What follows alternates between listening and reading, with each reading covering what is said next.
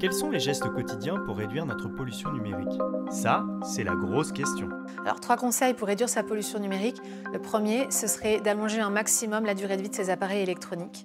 Le deuxième conseil, ce serait de limiter les envois de mails avec des grosses pièces jointes et préférer pour ça des plateformes collaboratives type Yammer, Slack ou Workplace. Et puis un troisième conseil, ce serait de débrancher, penser à débrancher le matin sa box et sa télé parce que mine de rien, ça consomme énormément, autant que cet ordinateur qui serait allumé euh, toute la journée. Et ça permet d'économiser environ 80 euros par an, donc c'est pas négligeable.